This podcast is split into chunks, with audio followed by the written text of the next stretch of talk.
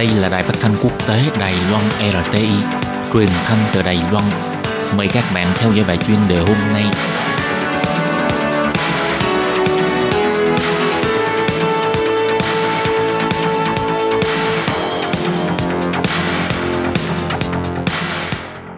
Thúy Anh xin kính chào quý vị và các bạn. Chào mừng các bạn cùng đến với bài chuyên đề ngày hôm nay. Chuyên đề hôm nay có chủ đề là hậu covid mười chín, công nghệ số phát triển nhanh đến chóng mặt và những công việc này có thể sẽ biến mất trong tương lai. Và sau đây mời các bạn cùng lắng nghe nội dung chi tiết của bài chuyên đề ngày hôm nay.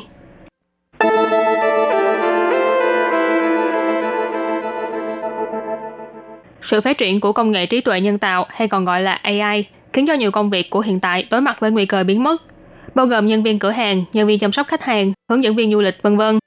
Những công việc này đều nằm trong danh sách dự đoán của các chuyên gia phân tích thị trường nhân lực. Cùng với sự bùng phát và không ngừng lan rộng của dịch viêm phổi covid mười chín, các doanh nghiệp cũng đẩy nhanh tốc độ chuyển đổi mô hình sang số hóa. Thế nên những công việc nằm trong danh sách bị a i thay thế trong tương lai cũng bắt đầu bước vào thời kỳ lụi tàn. Nhưng điều khiến cho mọi người ngạc nhiên là sự phát triển của mô hình dạy học trực tuyến hay dạy học từ xa cũng đang đe dọa đến công việc giáo viên giảng dạy. Công ty Ngân hàng Nhân lực một không bốn của Đài Loan chỉ ra, trước đây họ từng công bố danh sách mười công việc sắp sửa biến mất. Trong đó ngành dẫn đoàn du lịch xếp ở vị trí đầu bảng, nhất là do ảnh hưởng của dịch bệnh, tỷ lệ tuyển dụng công việc này còn tụt dốc thê thảm hơn.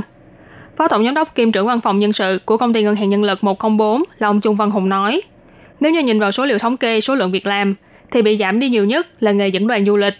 Tuy nhiên nghề hướng dẫn viên du lịch thì lại không nằm trong danh sách top mười này. Theo quan sát của chúng tôi, nghề dẫn đoàn du lịch và nghề hướng dẫn viên du lịch có lẽ sẽ hợp nhất với nhau. Có vẻ như là nghề dẫn đoàn sẽ biến mất, còn nghề hướng dẫn viên du lịch thì vẫn còn. Nhưng nhu cầu này thì cũng không nhiều như trước đây nữa.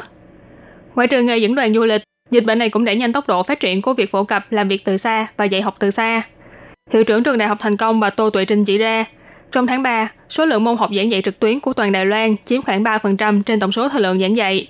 Nhưng chỉ trong vòng một tháng ngắn ngủi, con số tỷ lệ này đã tăng lên đến ba mươi phần trăm. Mặc dù Đài Loan khá thành công trong công tác phòng dịch, không ảnh hưởng nhiều đến việc học tập và giảng dạy của học sinh và nhà trường, nhưng toàn cầu vẫn có đến hai mươi phần trăm học sinh đang bị ảnh hưởng bởi dịch bệnh. Bà cho biết, mọi người nên nhìn nhận một thực tế rằng dịch bệnh này đã thực sự ảnh hưởng đến việc giảng dạy thực tế. Bà Tô Huệ Trinh nói, có ba nghìn trường đại học giảng dạy trực tuyến cùng một lúc, chỉ trong chớp mắt đã tăng hơn hai nghìn môn học online.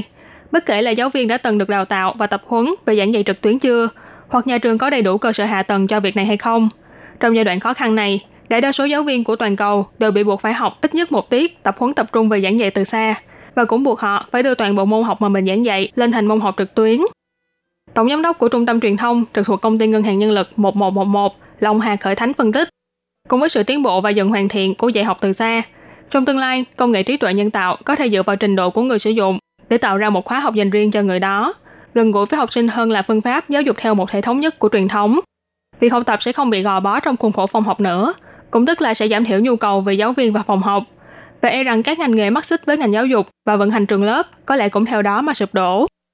Căn cứ theo điều tra trong sách trắng mười ngành nghề sắp sửa biến mất của công ty Ngân hàng Nhân lực một không bốn, vị trí đầu bảng thuộc về nghề nhân viên đổ xăng, tiếp đó sẽ là giáo viên dạy toán số học tư duy, nhân viên quản lý tòa nhà, gia công tại nhà, dẫn đoàn du lịch, nhân viên quản lý dữ liệu của thư viện, nhân viên đóng gói thủ công, nhân viên may mặc, nhân viên thao tác máy móc, nhân viên nhập dữ liệu vân vân. Sự biến mất của những ngành này đại đa số đều có liên quan đến sự phát triển tự động hóa của a i, ví dụ như sự phát triển của hệ thống quản lý tòa nhà thông minh, hệ thống quản lý dữ liệu thư viện, vân vân. Nhưng điều quan trọng là dịch covid mười chín làm cho tốc độ biến mất của những công việc này trở nên nhanh hơn nữa. Tuy nhiên, dịch bệnh cũng làm cho một số ngành nghề trở nên phổ biến hơn, điển hình như những ngành có liên quan đến thương mại điện tử và thanh toán điện tử, và cả những nghề có móc nối với tiếp thị kỹ thuật số như nhân viên bảo hiểm tài chính, kỹ sư blockchain, thiết kế trực quan, marketing, vân vân. Thậm chí công việc nhân viên giao hàng cũng tăng lên đáng kể.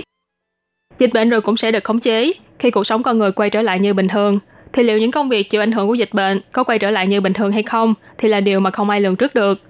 Nhưng cùng với sự phát triển của a i, năm G và mạng liên kết vạn vật, chúng ta buộc phải nhìn nhận rằng một số công việc hoặc hình thức sinh hoạt có lẽ sẽ không thể nào quay lại như trước đây nữa. Chúng ta nhất thiết phải không ngừng tích lũy thêm kiến thức trong lĩnh vực chuyên môn, rèn luyện khả năng ứng dụng công nghệ kỹ thuật số, nâng cao sức cạnh tranh của bản thân mình. Có như thế mới không bị thị trường đào thải. Các bạn thân mến, vừa rồi là bài chuyên đề ngày hôm nay do Thúy Anh biên tập và thực hiện. Cảm ơn sự chú ý lắng